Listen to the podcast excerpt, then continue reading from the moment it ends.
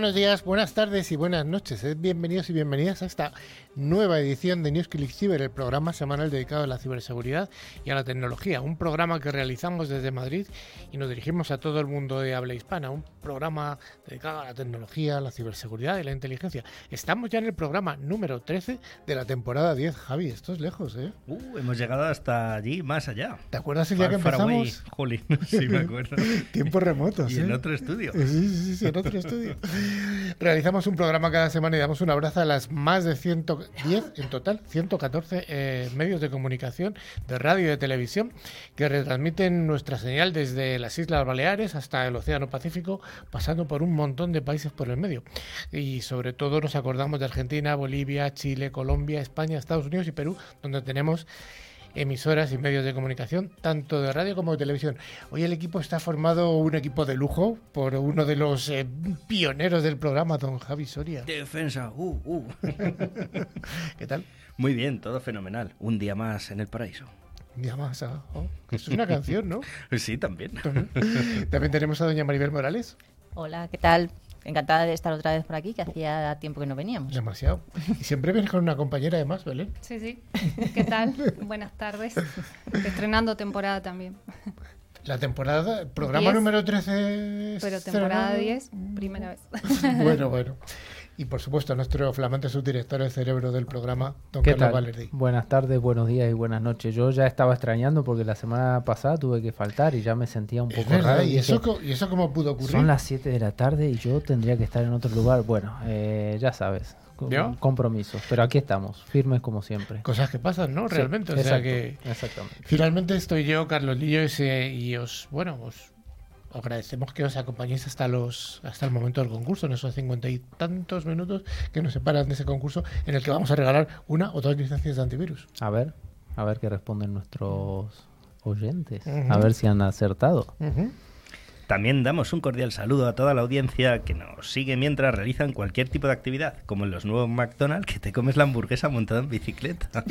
es verdad, hay una foto estupenda, tremenda. Durante toda la semana nos pueden seguir a través de las redes sociales en Twitter, LinkedIn o Facebook o de nuestro email info@clickciber.com. Además, recordamos y recomendamos visitar nuestra web llena de interesantes contenidos clickciber.com. También informamos de que se puede acceder a todos los programas anteriores a través de nuestros podcasts disponibles en Spotify, eBooks, Apple Podcasts, TuneIn, YouTube, Twitch, Amazon Music. Además, invitamos a suscribirse en cualquiera de estas plataformas y animamos a dar al like para sentirnos queridos. para ello solo hay que buscar eh, la palabra clave, clic ciber. A ver si nos quieren un poquito más, don Carlos. Sí, sí, necesitamos esos deditos para arriba. ¿eh? ¿Cómo les vamos a provocar hoy? Bueno, a ver, lo primero, vamos a decir una cosa, vamos a dividir el año en cuatro, ¿sí? Un Q va a ser para Microsoft, el otro para Intel, el otro para IBM y el otro para Apple. Las tecnoefemérides se basan en eso, no vamos a decir otra cosa. Hoy vamos a empezar diciendo que un día como hoy, un 18 de abril de 1974, Intel, nuestro ha llegado del día, lanza su microprocesador 8080. ¿De cuántos bits? De este era de 8 bits. ¿sí? Fue el segundo microprocesador de 8 bits. por eso es 8080.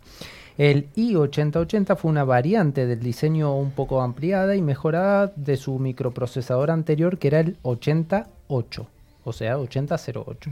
Aunque bueno, no tenía compatibilidad binaria. Luego, para seguir con el programa de hoy, las noticias de cada semana, nuestra ciberpíldora que hoy vamos a hablar del cloud. Siempre hablamos de cloud, que tengo esto en cloud, que no sé qué del cloud, pero sabemos que el cloud... Bueno, nubes. Vamos a, informarnos un poquito. Las tecnoefemérides, un monográfico que vamos a destripar un incidente de seguridad y nuestro invitado que hoy nos ha dejado en el medio, así que bueno. Pero tenemos un concurso. Vamos a hacer un concurso y vamos a hablar de cositas interesantes. Así que nuestro invitado es el concurso. Ahí está. bueno, pues vamos con ese primer bloque, el bloque de noticias de ciberseguridad, y seguiremos con el menú.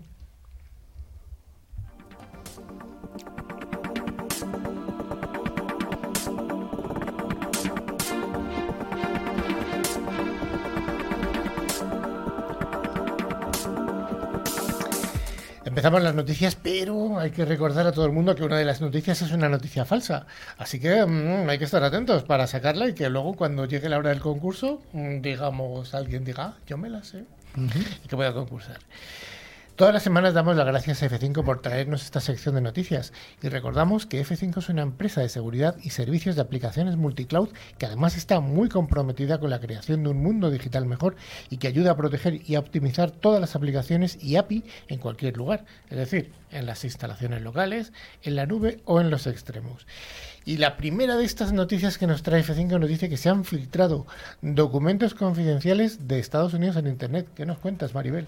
Pues que esto es gravísimo, Carlos, y se le está dando muy poca difusión, pero la realidad es que la filtración de documentos confidenciales del Departamento de Defensa de Estados Unidos ha sido un grave problema de seguridad nacional, ya que ha expuesto información sensible relacionada con la ayuda que brinda Estados Unidos a Ucrania en su enfrentamiento contra Rusia. La filtración se produjo a través de la plataforma de chat Discord popular entre los jugadores en línea. Se desconoce el número exacto de documentos filtrados, pero se estima que podrían ser cientos. Entre los documentos filtrados se encuentran informes sobre las posiciones militares de Ucrania, evaluaciones de apoyo internacional a Kiev y reportes sobre en qué circunstancias el presidente ruso, Vladimir Putin, podría usar armas nucleares. Y aunque aún no está claro cómo se filtraron los documentos, se cree que se compartieron en un chat de Discord. Los altos funcionarios estadounidenses están investigando activamente la fuente de la filtración y su alcance. La filtración ha generado preocupación sobre si erosionará la confianza de los aliados de Estados Unidos que comparten información con ellos y si afectará los planes del ejército ucraniano para intensificar sus combates contra Rusia. Una cosa aquí, eh, la filtración ha sido no solo de de lo que está pasando en Ucrania, sino que además se ha filtrado información de cómo Estados Unidos espía a sus propios aliados, entre ellos Israel y muchos de los países de la OTAN, y cómo maneja esa información, con lo cual es gravísimo porque está exponiendo que están espiando a, a ver, algo que todos sabemos, ¿no? Evidentemente. Pero esto está, digamos, declarado. Eh, el problema aquí es que la filtración la ha hecho un chaval de veintitantos años lo cual te deja un poco eh, en entredicho si la filtración es real o es una filtración controlada de datos que les interesa publicar. Porque un chaval con esa edad, con el poco acceso que tiene, es muy raro que haya accedido a esos datos. Pero fíjate, Javi, que siempre tenemos un problema que alguna vez hemos tratado en el programa de las famosas cuentas privilegiadas, que no son necesariamente la cuenta privilegiada la que tiene un general, sino que es el mm, señor que está por allí, el, que, el informático de turno, el del que ábreme la impresora. El, o sea que es un problema muy, es un problema. La siguiente noticia nos dice que Elon Musk ha creado su propia compañía de inteligencia artificial. Parece ser que se está entablando una guerra contra ChatGPT, Belén. Así es, el señor Elon Musk, que tiene la capacidad de no dejar de sorprendernos, ha creado una nueva compañía llamada X.ai, con la que planea destrozar, destronar a ChatGPT. Recordemos que es uno de los fundadores de OpenAI, la creadora de ChatGPT. No hay duda de que la inteligencia artificial es la tecnología del momento. Y es que en unos meses ha pasado de ser algo muy lejano para el público general a una herramienta que cada vez más personas utilizan a diario. Y es que el uso de la inteligencia artificial ha pasado por ayudar a estudiantes, cibercriminales y hasta a un hombre a ganar la lotería. ya lo dijimos la semana pasada. Sí. es por ello que las grandes compañías tecnológicas no quieren quedarse sin su trozo del pastel y Microsoft con ChatGPT, Google con BART o Meta con Llama son son tan solo algunos ejemplos, aunque solo el primero esté ya funcionando con normalidad. Por eso, Musk no podía ser menos y ha creado una nueva compañía llamada XAI. Aunque este no es el primer contacto del CEO de Twitter con la inteligencia artificial, ya que, aunque muchas personas no lo sepan, Musk es cofundador de OpenAI, la compañía que desarrolló ChatGPT. Y sin embargo, Musk abandonó la compañía por problemas de poder con el actual CEO de OpenAI, Sam Altman, y la llegada de Microsoft como inversor principal. Desde entonces, Musk ha, ha mostrado enfado con la dirección que había tomado su ex compañía y la IA en general por lo que ha sido bastante crítico en los últimos meses e incluso llegó a firmar una carta de expertos para frenar el desarrollo de la misma. El nombre forma parte del proyecto de crear una super app que sirva para todo. Musk tiene registrado el dominio x.com para ir incluyendo todas las empresas que vaya creando. Como ya sabemos, Twitter pasó a llamarse x.corp y ahora Musk aparece con su propia compañía de inteligencia artificial que entrará dentro de este holding. La intención de XI es la de desbancar al resto de competidores y para ello el magnate lleva meses contratando a expertos en la materia e incluso empleados de la competencia. Bueno, si alguien quiere tener un trabajo de riesgo, que se vaya, llame a la puerta de los más, que a lo mejor le pagan 300 mil dólares y a los dos meses se recibe una carta. Lo que es tener dinero, ¿no? Y hacer. Esto me da la impresión de que este, de este hombre, que, a ver, hay que decir que es un genio, pero tiene una cosa que en muchas eh, disciplinas se llama el FOMO, ¿no? El Fear of Missing Out, el, el miedo a quedarse fuera. Eh, como ve que se le escapan las cosas de las manos, va y compra una compañía o va y funda una compañía para hacer competencia y no quedarse fuera del mercado, en vez de enfocarse en lo que sabe hacer, que lo hace muy bien. Bueno, que es lo que sabe hacer, crear crear empresas en realidad. Y sí, tecnología. bueno, la siguiente noticia. Un fuerte ciberataque a plantaciones, atención, de papaya en Argentina. Y os miro a vosotros, no sé por qué. No, yo no tengo. ¿eh? No tenemos. Pues mira, la plantación de papaya del señor García fue el objetivo de un ataque de piratas informáticos que intentaron controlar los sensores de riego con un satélite espía. Por suerte, los sensores estaban tan obsoletos que incluso los hackers no pudieron descifrarlos. Parece que el señor García, sin saberlo, había encontrado una forma infalible de proteger su cosecha de la piratería informática, usar tecnología anticuada. Los expertos recomiendan que los agricultores se actualicen a tecnologías más modernas y seguras y no confíen en la antigüedad como forma de protección contra la piratería informática. Quién sabe, tal vez la próxima vez que el señor García intente proteger su cosecha, decida hacerlo con una cerca eléctrica de la década de 1980. Bueno, bueno, pues una recomendación para el señor García. No sabemos el nombre, ¿no? No. No, no. García de Argentina. El señor García ha, preferido que se mantenga oculto su nombre por seguridad, porque no es tan viejo. bueno, se han detectado 60 aplicaciones de más de 100 millones de descargas en Google Play que están infectadas por un malware, Maribel. Atención a los usuarios de Android, ya que Google Play, que es la tienda de aplicaciones de Google, es un portal que conecta a los usuarios con los desarrolladores de apps, que a veces pertenecen a grandes compañías como Meta o Amazon, y otras veces son de personas independientes. Pero entre estas personas hay veces en las que se cuelan los ciberdelincuentes y suben apps para descargar en las que esconden algún tipo de virus para llevar a cabo un ciberataque. Eso es justo lo que ha descubierto el grupo de investigadores de la compañía de ciberseguridad McAfee, que tras analizar Google Play ha descubierto una biblioteca de software malicioso capaz de recopilar datos de los dispositivos infectados referida a la lista de aplicaciones que tienen instaladas o el historial de ubicación. Esta biblioteca, que recibió el nombre de Goldoson, habría infectado alrededor de 60 apps de la Play Store de Google y lo que hace más preocupante a este descubrimiento es que en total estas aplicaciones habían sido descargadas más de 100 millones de veces antes de dar la alarma. El gigante tecnológico ha retirado algunas de ellas de la tienda de aplicaciones, mientras que otras siguen estando disponibles, debido a que sus desarrolladores han extendido un parche de seguridad que eliminaba la amenaza. Para estar infectado el usuario solo tenía que descargar una de esas 60 apps, ya que automáticamente contactaban con un dominio de servidor remoto para instalar las configuraciones y parámetros que necesitaban para empezar a recopilar información. Según explican las acciones más comunes de este malware, era la de carga de anuncios maliciosos, la recopilación de datos de dispositivos, ubicación, listado de apps, direcciones Bluetooth o Wi-Fi y el envío de esta información a un dispositivo remoto.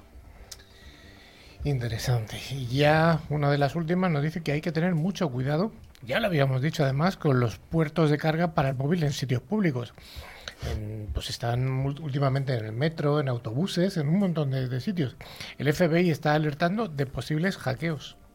¿A alguno le suena ver gente cargando sus móviles en el andén del metro o en el mismo metro o a veces en el café? Pues el FBI ha prevenido sobre el uso de estaciones de carga pública en lugares como centros comerciales, aeropuertos u hoteles, donde actores maliciosos pueden utilizar los puertos USB como una forma de introducir malwares en los smartphones una práctica conocida como juice hacking. La técnica del juice hacking es un tipo de ciberataque conocido por utilizar un puerto de carga como una conexión que, además de cargar la batería del dispositivo, permite el intercambio de datos. Así, una vez conectado el móvil, al permitir el traspaso de datos, el actor malicioso puede infectar el terminal implementado, mm, implementando malware o llevar a cabo otras acciones como el robo de datos sensibles.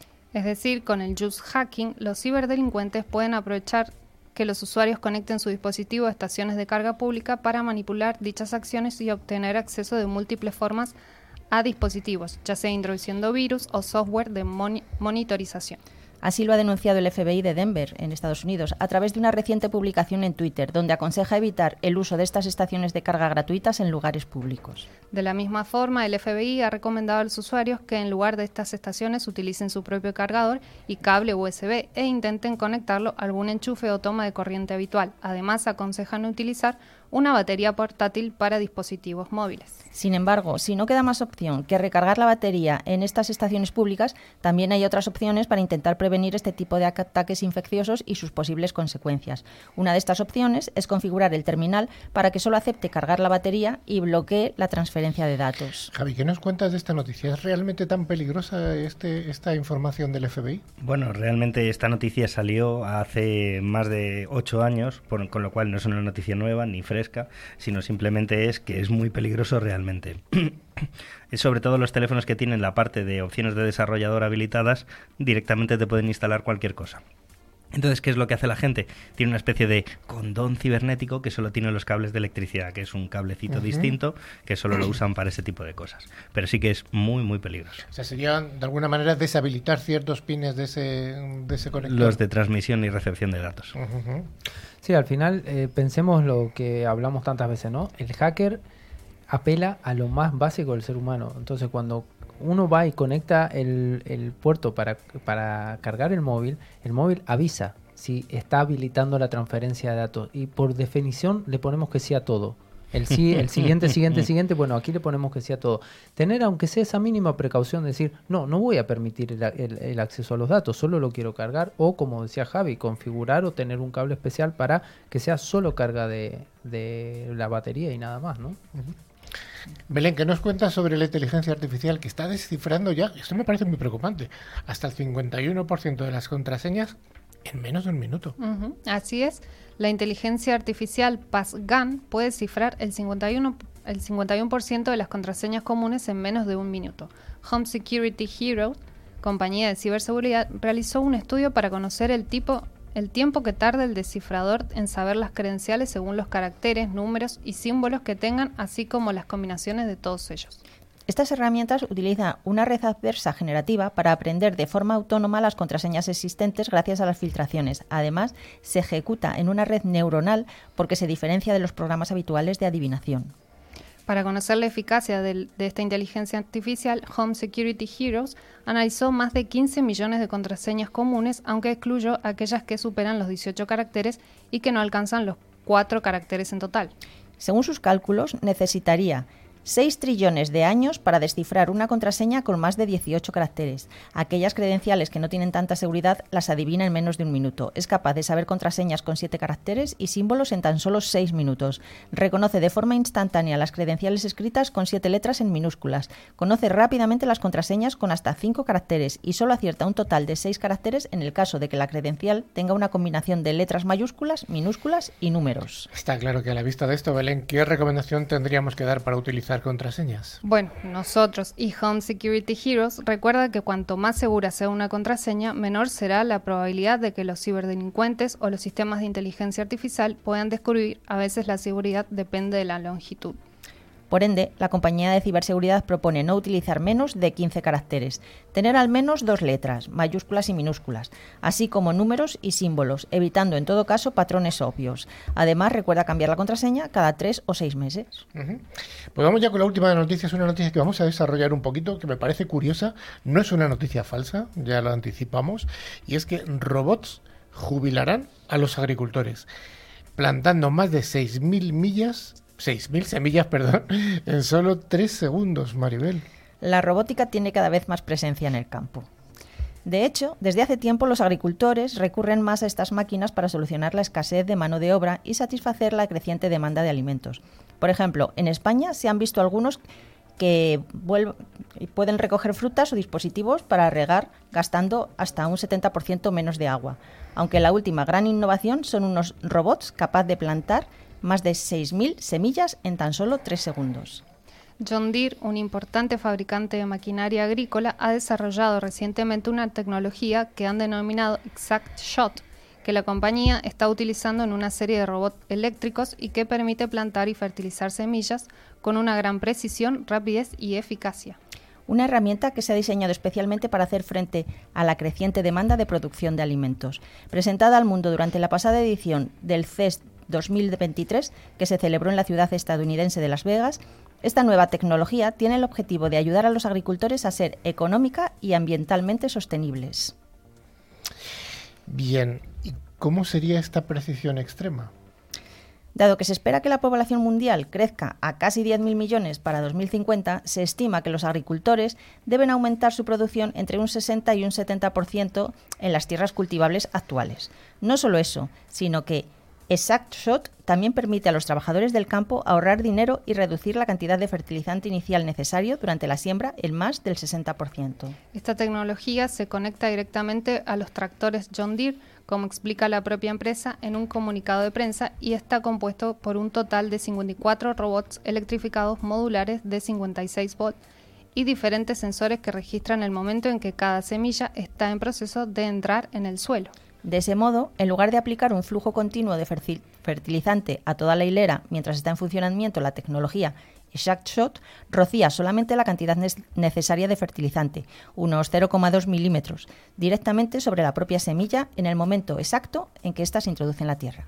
Esta tecnología inteligente también permite al agricultor introducir parámetros de dosificación y el propio robot mide la velocidad y las condiciones de funcionamiento. Una de las principales bondades de Exact Shot es que posee la capacidad de plantar hasta 6.000 millas en apenas 3 segundos con una precisión extrema. El funcionamiento es sencillo. El sistema de aspiración arrastra las semillas y la velocidad de desplazamiento del vehículo, junto con el cepillo, crea una caída muerta para que las semillas se coloquen exactamente en el punto en el que deben ir. Bien, exactamente, pero si hay fallos, ¿cómo se detectan? Otros detalles a tener en cuenta sobre esta tecnología es que los robots también poseen la capacidad de encontrar fallos en tiempo real. Además, si se produce una avería, el sistema inteligente electrificado es lo suficientemente modular como para que puedan sustituirse piezas de forma individual y hasta el propio robot entero si fuera necesario.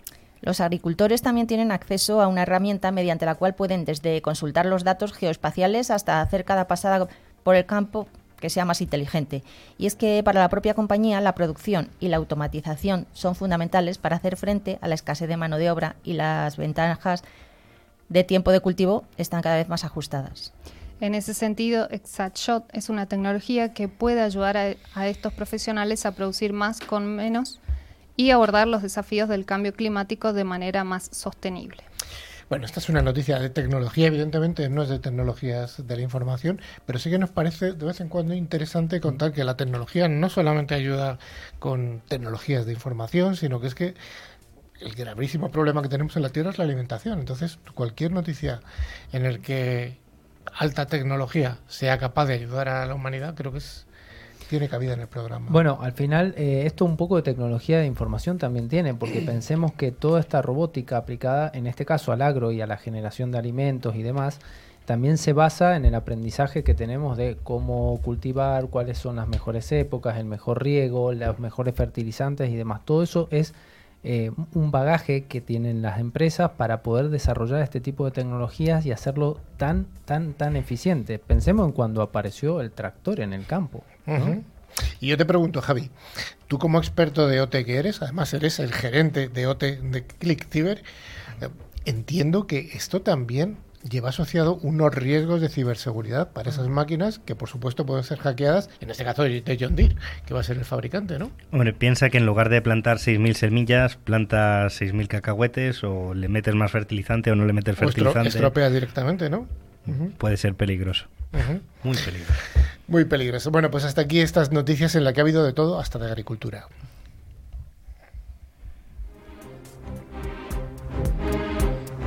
La ciberseguridad es uno de los sectores más pujantes de las tecnologías de la información. Si te interesa estar al día de los ciberataques y de cómo defendernos, escucha cada semana a Carlos Lillo y su equipo de expertos en NewsClick Ciber.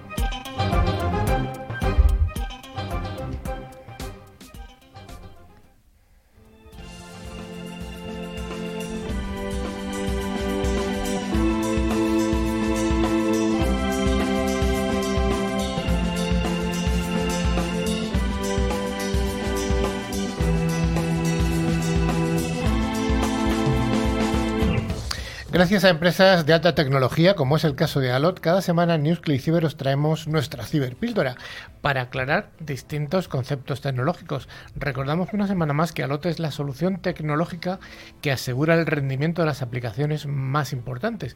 Y hoy nuestra ciberpíldora, como ya nos había esbozado un poquito don Carlos Valeria al principio, vamos a hablar de qué es el cloud, los tipos de cloud, modelos y más. Y lo vamos a hacer, por supuesto, en compañía de nuestro Javier Soria. Mm, ¿Qué nos cuentas? ¿Qué es esto del cloud? Vamos a, vamos a ver. Venga. Muchas veces eh, escuchamos que nos dicen, tengo esto en el cloud, o me voy a llevar estas aplicaciones al cloud, o no quiero trabajar en el cloud, las administraciones públicas.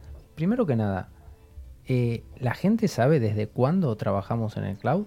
Por ejemplo, desde que comenzó Hotmail o Yahoo Mail, ya teníamos nuestro correo en la nube. Sin embargo, eso nadie lo percibía en ese momento porque no se hablaba tanto del cloud. Entonces, como nosotros estamos muy acostumbrados a hablar de esto y vivirlo en el día a día, ¿qué te parece, Carlos, si le contamos a la gente un poco más de qué es el cloud para que también le pierdan un poco el miedo a todo esto? Yo creo que hay que dar un repaso, merece la pena. Ok, entonces vamos a empezar diciendo lo siguiente y Javi nos va a ir acompañando también con esto. Al final el cloud son eh, superficies muy grandes de data centers donde hay un montón de equipos que son servidores, eh, equipos de comunicaciones y demás que proveen servicios a las empresas y a las personas. ¿sí? No es una nube, no es algo que no se puede palpar. O sea, no, está en el aire. No está en el aire. ¿sí? está en la tierra. Lo tenemos aquí, aquí cerquita de la radio, tenemos uno muy grande. Entonces, dos, muy grandes, dos, muy grandes. correcto. Entonces, estos son data centers gigantes con equipos físicos que obviamente no cualquiera puede ir y verlos, hay que estar autorizado y demás, pero ahí están nuestros datos, o sea, se, se pueden ver esos equipos, la empresa cuando uno lo contrata, al final tiene un contrato con este tipo de data centers. Entonces, al final esa infraestructura que hasta hace unos años atrás todas las empresas tenían un cuarto muy grande o quizá un piso completo con un montón de equipos, eso hoy se puede minimizar llevando toda esa infraestructura, esas comunicaciones, esas aplicaciones a estos grandes centros de datos en un modo por ejemplo, como servicio. Yo te pregunto, dice, ¿se puede hacer? Hay grandes empresas que lo pueden hacer. Ese traslado de infraestructuras on-premise a cloud es tan masivo? Eh, ¿Están en proceso? Hay algunas que sí, otras que no. ¿Va a haber muchos caminos? Bueno, a ver, lo primero que hay que decir es que como en todo, ¿no? Hay países que están mucho más desarrollados en esto y hay países que no. España está en el medio, ¿sí? Es un país que todavía hay muchas empresas a las que les cuesta entender esto de me llevo toda mi infraestructura, ¿no? Porque también hay amores y egos ahí dentro de todos esos fierros que estamos viendo. Entonces, eh, sencillo no es y, va a depender muchas veces de la complejidad de la infraestructura que tenga cada empresa, ¿no? Pero, por supuesto, además, habrá cosas que no se puedan trasladar a cloud. Correcto. O sea, hay, cosas, en el mundo OT sobre todo que hay cosas que es muy complicado o o imposible, digamos, de trasladarlo a ese cloud. ¿Tú esto cómo lo has visto, Javi? La parte de hotel traslado a cloud, ¿lo ves complicado? Eh, bueno, primero remarcar lo que ha dicho Carlos Valerdi, que esto no hay nada nuevo bajo el sol, que esto al final cliente-servidor, eh, outsourcing de servicios es lo que lleva haciendo las compañías 40 años. La única diferencia a lo mejor es dentro de las modalidades de servicio que tienen las cloud, pues que te lleves toda la máquina virtual y no tengas esa necesidad de tanto hierro, ¿no? Eh, ¿Cuál es el problema de muchos de los países que has dicho? Pues que necesitan que la nube esté en su país dentro de las administraciones generales del Estado. Por lo tanto, en esos aspectos es donde yo veo que muchos países van por detrás porque su legislación no lo tiene.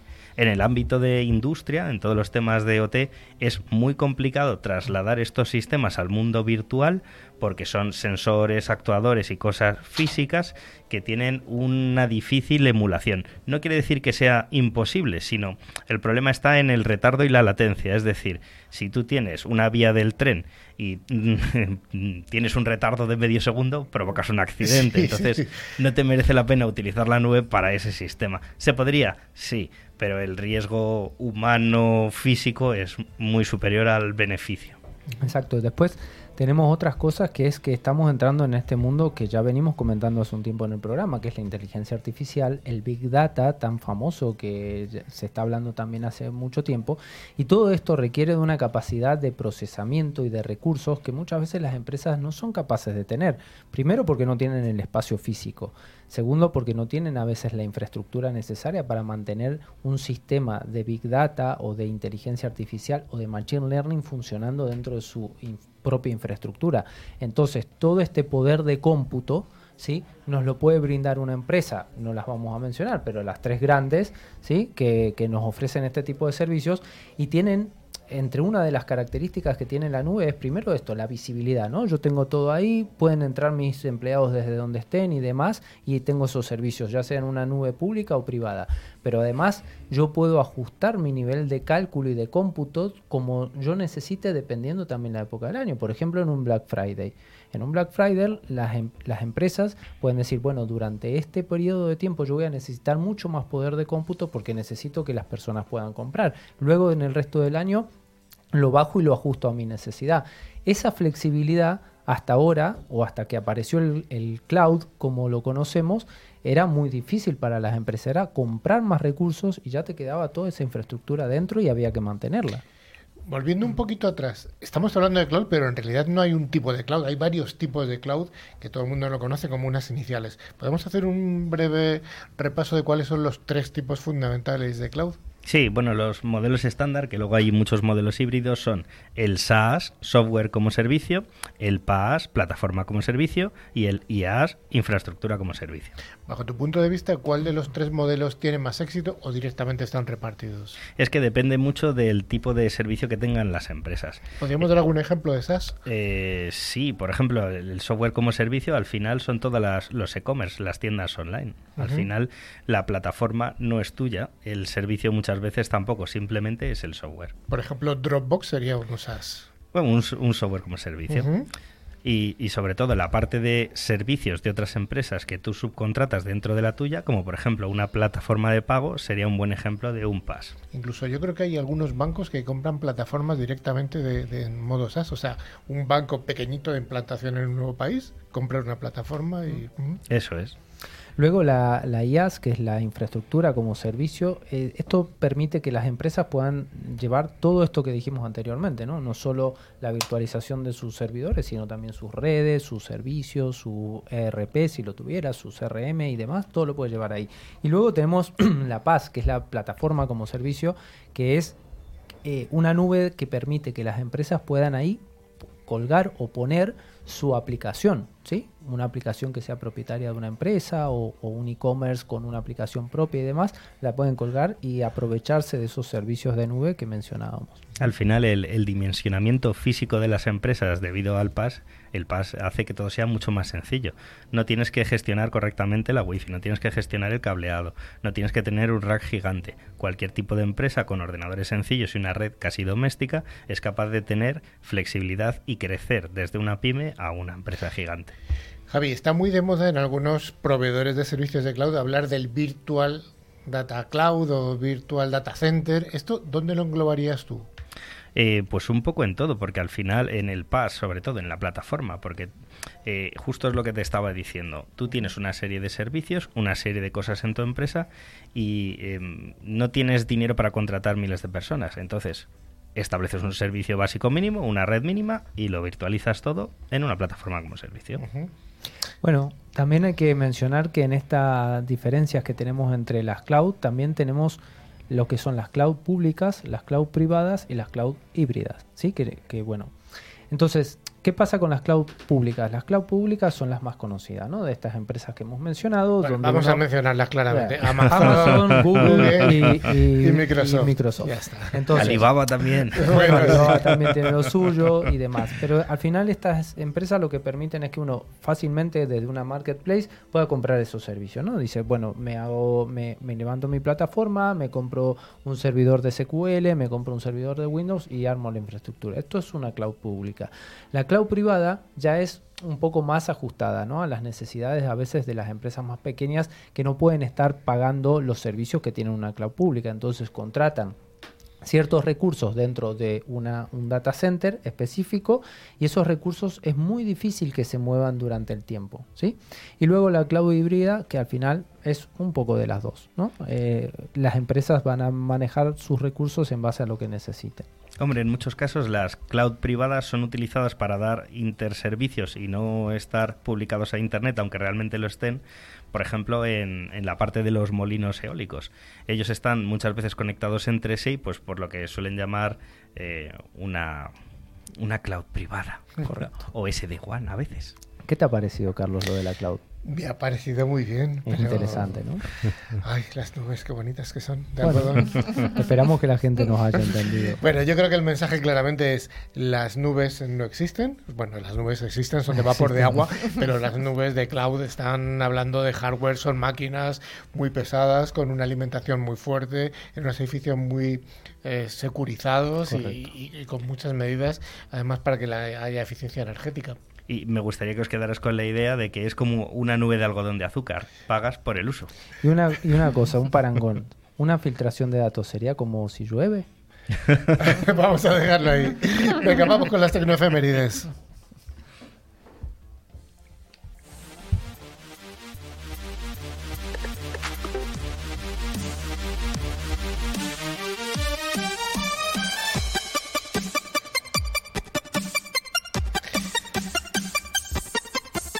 En todos los ámbitos, en las tecnologías eh, de la información pasan cosas todas las semanas y gracias a Tres Micro, que todas las semanas nos trae esta sección. Tres Micro recordamos que además es un fabricante con una solución amplísima en el mundo OT vamos a hablar de las tecnoefemérides.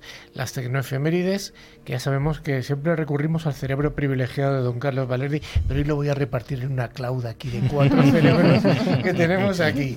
Así que voy a empezar por el cerebro de Maribel. Maribel, vamos a ver, una semana como esta, en 1944, ¿qué ocurrió? Pues mira, el 17 de abril de ese año que dices, 1944, James Conan, presidente de la Universidad de Harvard, envía una carta de felicitaciones a Thomas Watson, el fundador de IBM, donde explica que el Harvard, el Harvard Mark I está en marcha y funcionando sin problemas. Toma ya. Y en 2009, también el mismo día, un tribunal de Estocolmo condenó a los cuatro responsables del portal de Internet sueco de Pirate Bay a un año de cárcel y el pago de una indemnización de 30 millones de coronas, es decir, 2,7 millones de euros, por violar los derechos de propiedad intelectual. Toma ya, una buena y una mala. Venga, Belén, ¿qué nos cuentas del año 1975? Eh, más exactamente, el 16 de abril, Sony lanza el Betamax. Este formato fue pionero en el mercado de, los, de la videograbación casera. Y es, es, un claro ejemplo de que no siempre lo mejor triunfa. Efectivamente, porque era mucho más avanzado que, que otros sistemas, pero, pero bueno, falló. Y mm, don Carlos, en ese cerebro tuyo que tienes en el 2004. Mira, mira, me he venido con el ah, ya, ya sabía, para ir ya. al pasado si es necesario. A ver, el 16 de abril, el perdón, el 15 de abril de 2004, Tim Berners-Lee, reconocido como el padre de la World Wide Web, que lo habíamos mencionado en otra tecnoefeméride, sí. es declarado como el primer ganador del premio de tecnología del milenio de Finlandia, en reconocimiento, por supuesto, a sus contribuciones al desarrollo de la World Wide Web, que es la triple W, ¿no? con los buscadores de Internet. Que se desarrolló en el Centro Europeo de Tecnología Nuclear. O la triple W, como decimos en no, Latinoamérica. No, es una V. bueno, de las dos formas se entiende. Venga, Soria, Javi Soria, vamos a ver. Te voy a dar a ti la oportunidad. Chan, chan, Vamos a ver. chan. Voy a ver, 2003, ¿qué sabes? 2003. Ah, bueno, el 14 de abril del 2003, que no sé si te referirás a eso, Sí. es cuando se terminó el proyecto del genoma humano. El Instituto Nacional de Investigación del Genoma Humano y el Departamento de Energía, con un consorcio internacional, secuenciaron el último gen. Interesantísimo, ¿eh? y, lo que va a dar esto de juego. Maribel, nos vamos un poquito más atrás, 1808. ¿Qué ocurría? Lejano, ¿eh? Pues mira, el 13 de abril de 1808 nace en San Frediano de Florencia, Italia, Antonio Meucci, reconocido como el verdadero inventor del teléfono, que al, o en un principio se llamó teletrófono. No lo había oído en la vida. Teletrófono. Y el 13 de abril también, pero ya de 1970, los astronautas del Apolo 13, James Lovell, John Lee, Jack Switter y Fred Paquito, bueno, Paquito, Paquito. Inmediatamente después de observar una luz de advertencia, escuchan un estallido a las 21.08 horas. Entonces fue cuando dijeron aquello de Houston, tenemos un problema. Ahora, lo importante no es el que inventó el primer teléfono, sino el que inventó el segundo, porque si no, no se iban a poder comunicar. Ahí está, bueno, Belén, venga, vámonos un poquito más hacia acá, hacia el año 1976. Más exactamente, el 12 de abril, Ronald Wayne, uno de los tres cofundadores de Apple Computer, abandona la compañía a solo 11 días de haberse creado la empresa. Renunció a su 10% de cuota por 800 dólares. A ver, Javi Soria, Javi Soria, no seamos melón. Si creamos dentro de nuestra una empresa que le llamamos Melón Computer, por ejemplo, no te vayas, José. Los nietos de este hombre, ¿qué estarán pensando, no? Hombre, se metieron a hacer pelis, ¿no es John Wayne? sí. Bueno, pues interesantísimos estas tecnoefemérides y vamos con el último bloque del programa, el monográfico.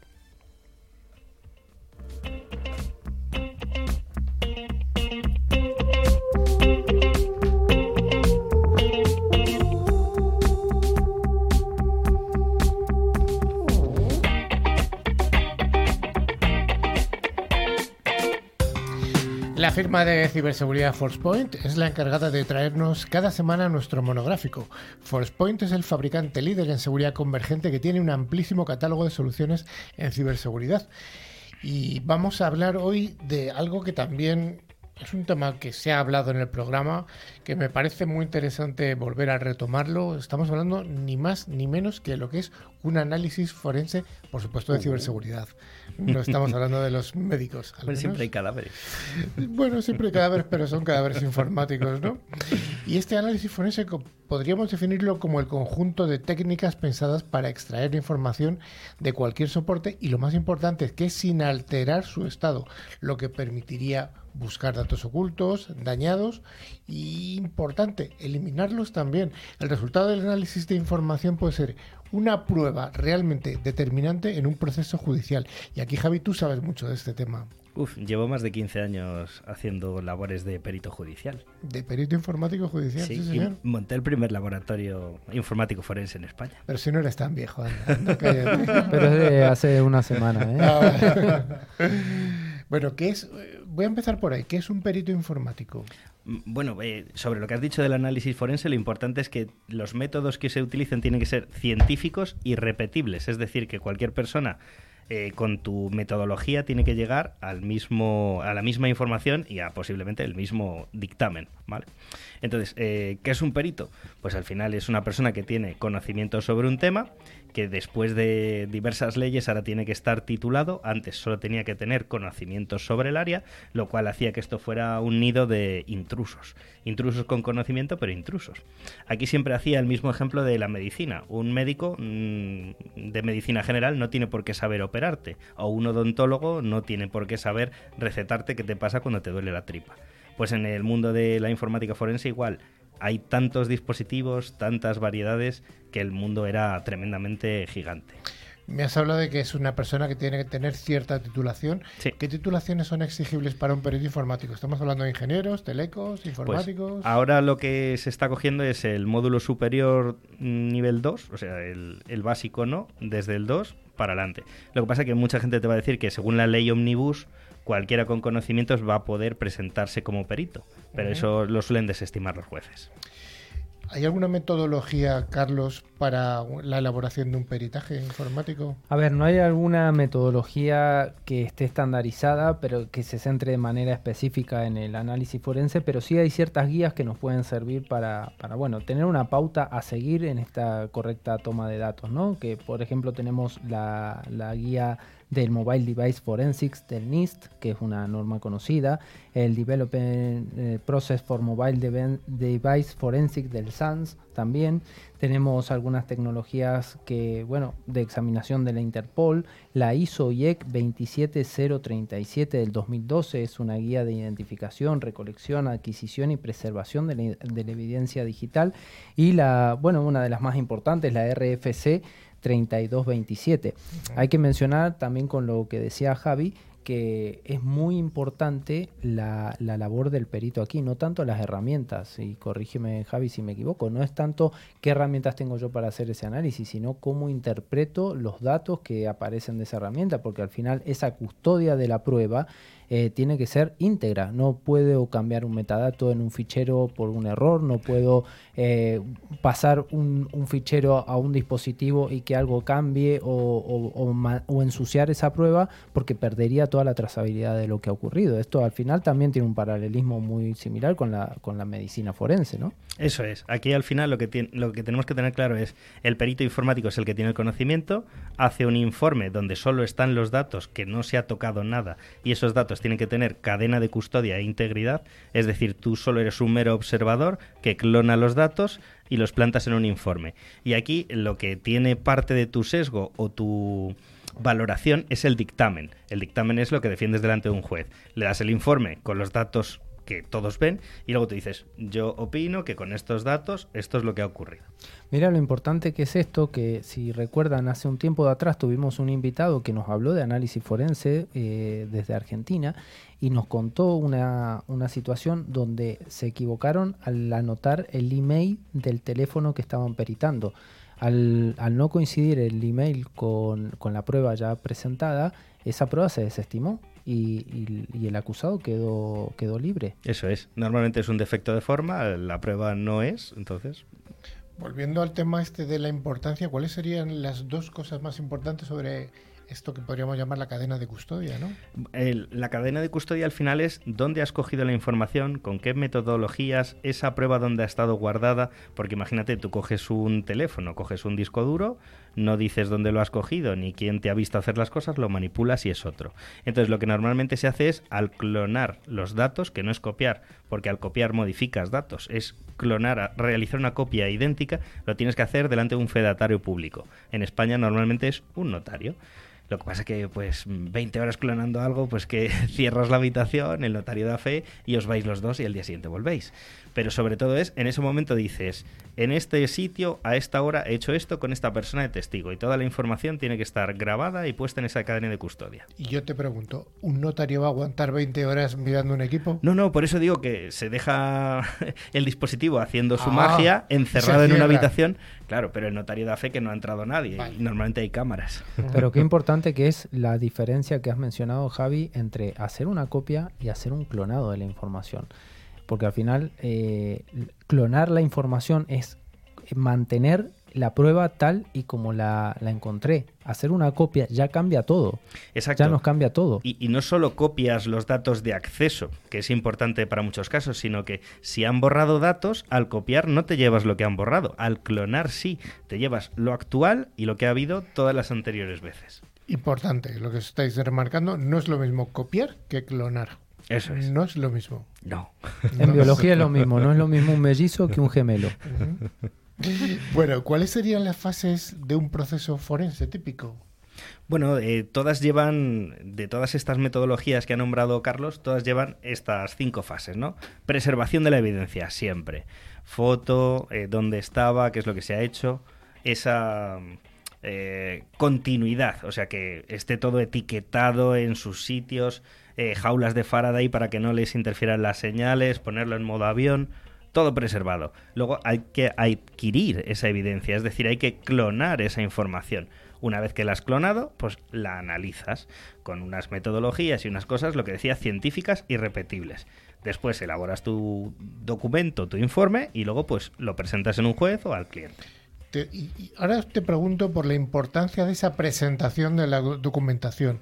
Entiendo que aquí la mayoría de las personas que están actuando como peritos informáticos son gente con una formación razonable y entiendo que debería tener ciertas habilidades lingüísticas, saber expresar lo que quiere decir porque está hablando con unas personas que son de un ámbito totalmente diferente, que son de un ámbito judicial y tienen que entender muy bien lo que está diciendo. Eso es. Tú al final eres el representante técnico y se lo tienes que comentar a personas que no son técnicas. El informe técnico ya está ahí, no te tienes que lucir. Lo que tienes es que saber transmitir conceptos complejos de manera sencilla con cosas que ellos puedan entender. Entonces al final no solo es... Eh, expresarte bien, sino ser capaz de analogías, de hacer analogías muy sencillas, entendibles por todo el mundo. Esto es importante también mencionar que eh, siempre hablamos de la educación, ¿no?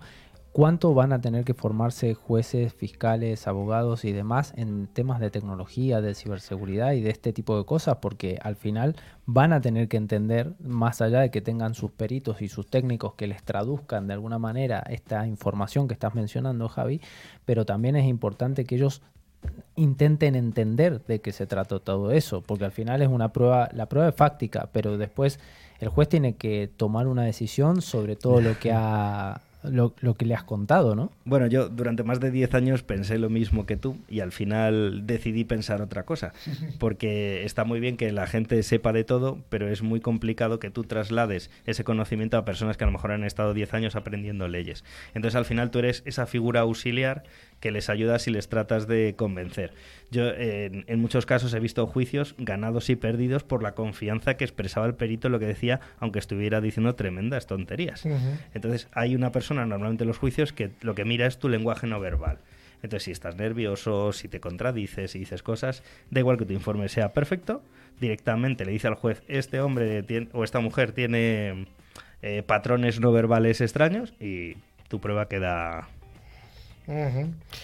descarta. Eh, Javi, eh, ¿impone a un informático o a un teleco estar en un juzgado con un ambiente totalmente distinto, en una silla especial? Bueno, de silla nada, estás de pie. Pero sí, o sea, mm, sí, yo los cinco primeros juicios fueron terribles. Mm, titubeé, dije tonterías me llamaron por mi nombre, no me levanté, o sea, dije bromas que no tenía que decir. Bueno, eso es habitual, ¿no?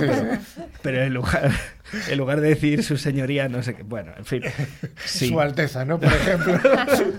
no, dije una cosa que se le dice a los militares en lugar de su señor. Bueno, sí, los cinco o diez primeros juicios fueron terribles, pero no solo para mí, para todo el mundo. Para todo el mundo, sí, sí. Y luego, mm, sí que me gustaría preguntaros a los dos, ¿cuáles son las preguntas que deben estar resueltas por parte de un perito. O sea, el cómo, el qué, ¿de qué estamos hablando? Lo, principal es ser muy aséptico. Estos son los datos, estos son los hechos. Y después hay un apartado final de conclusiones en los cuales dices, con estos hechos hay una razonable manera de pensar que en un porcentaje muy alto esto es lo que ha ocurrido. Nunca puedes decir qué es lo que ha ocurrido porque puede que te falten datos o no lo hayas eh, examinado correctamente. Entonces siempre añades la coletilla esta de tu leal saber y entender. Es decir, pues con los conocimientos que tengo, si soy tonto y llego aquí, pues es que soy tonto. Claro, también hay, otra cosa que es eh, la muchas veces, y lo hemos visto no hace mucho con, con Apple inclusive, que a veces tenemos la prueba, tenemos el teléfono, por ejemplo, vamos a hablar de un iPhone, eh, y no lo podemos abrir, ¿no? ¿Cómo hace un perito, Javi, te pregunto, cómo hace un perito en un caso donde no puede acceder a ese teléfono porque está bloqueado y la compañía, en este caso Apple, dice yo tengo que resguardar la información de la persona, entonces yo no doy acceso a eso. Pasó hace un tiempo con un teléfono de un terrorista, ¿no? Y Apple se negó a abrir el teléfono del terrorista. Entonces, ¿cómo hace un perito? Porque al final es una prueba el teléfono, quizá la prueba mm, fundamental. ¿Cómo actúa en ese caso? Bueno, antiguamente Apple no daba esa información. Posteriormente ya sí la ha acabado dando. En aquel momento, ¿qué es lo que hacía? ¿Qué es lo que hacíamos? Utilizábamos herramientas que tenían diversa parte de hacking para hacer un bypass de esa contraseña, las cuales existen ahora y en casi todos los modelos, casi todos, se puede realizar. Herramientas como Celebrite, Mobile Edit, directamente en muchos de estos casos te desbloquean el teléfono. Pero cuando eso no se podía hacer, lo que se le decía al juez es un suplicatorio, por favor pídele que te dé la contraseña. Entonces, a veces te la daban, otras no. Si no te la daban y no eras capaz de pasar la contraseña, pues no tenías prueba. Bueno, ¿alguna consideración adicional antes de cerrar el monográfico que me ha parecido muy interesante? ¿Alguna anécdota que quieras y puedas contar? Bueno, en, uno de, en uno de los juicios creé una cátedra de informática forense y llegué a un juicio y yo no recordaba quién era el perito contrario. Y cuando empiezan a decir los títulos que tiene, eh, yo había sido su profesor. Entonces, cuando me pregunta el juez, ¿y tú qué títulos tienes? digo, pues yo he sido el profesor de ese perito y le suspendí.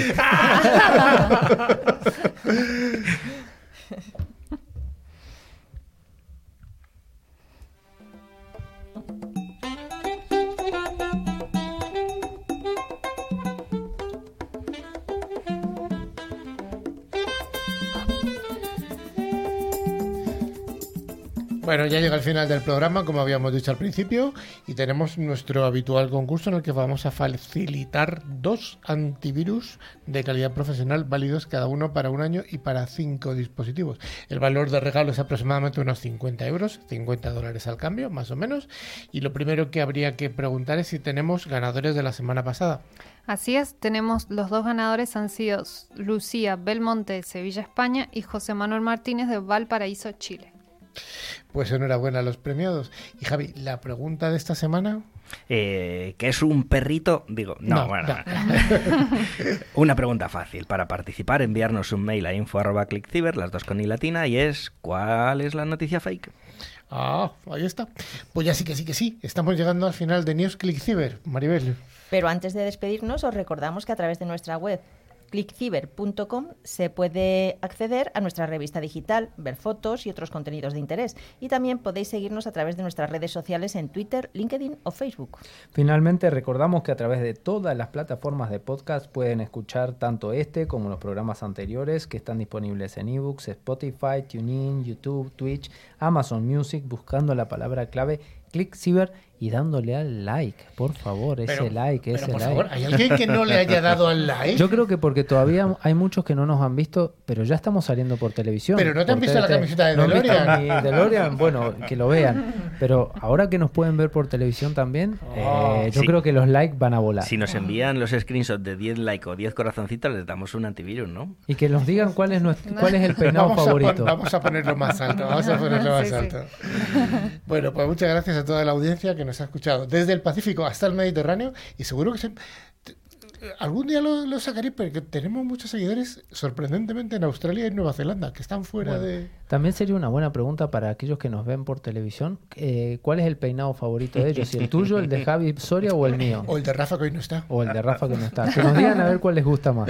Venga, muchas gracias a todos y nos vemos y nos escuchamos aquí en 7 días en News vuestro programa preferido de tecnología.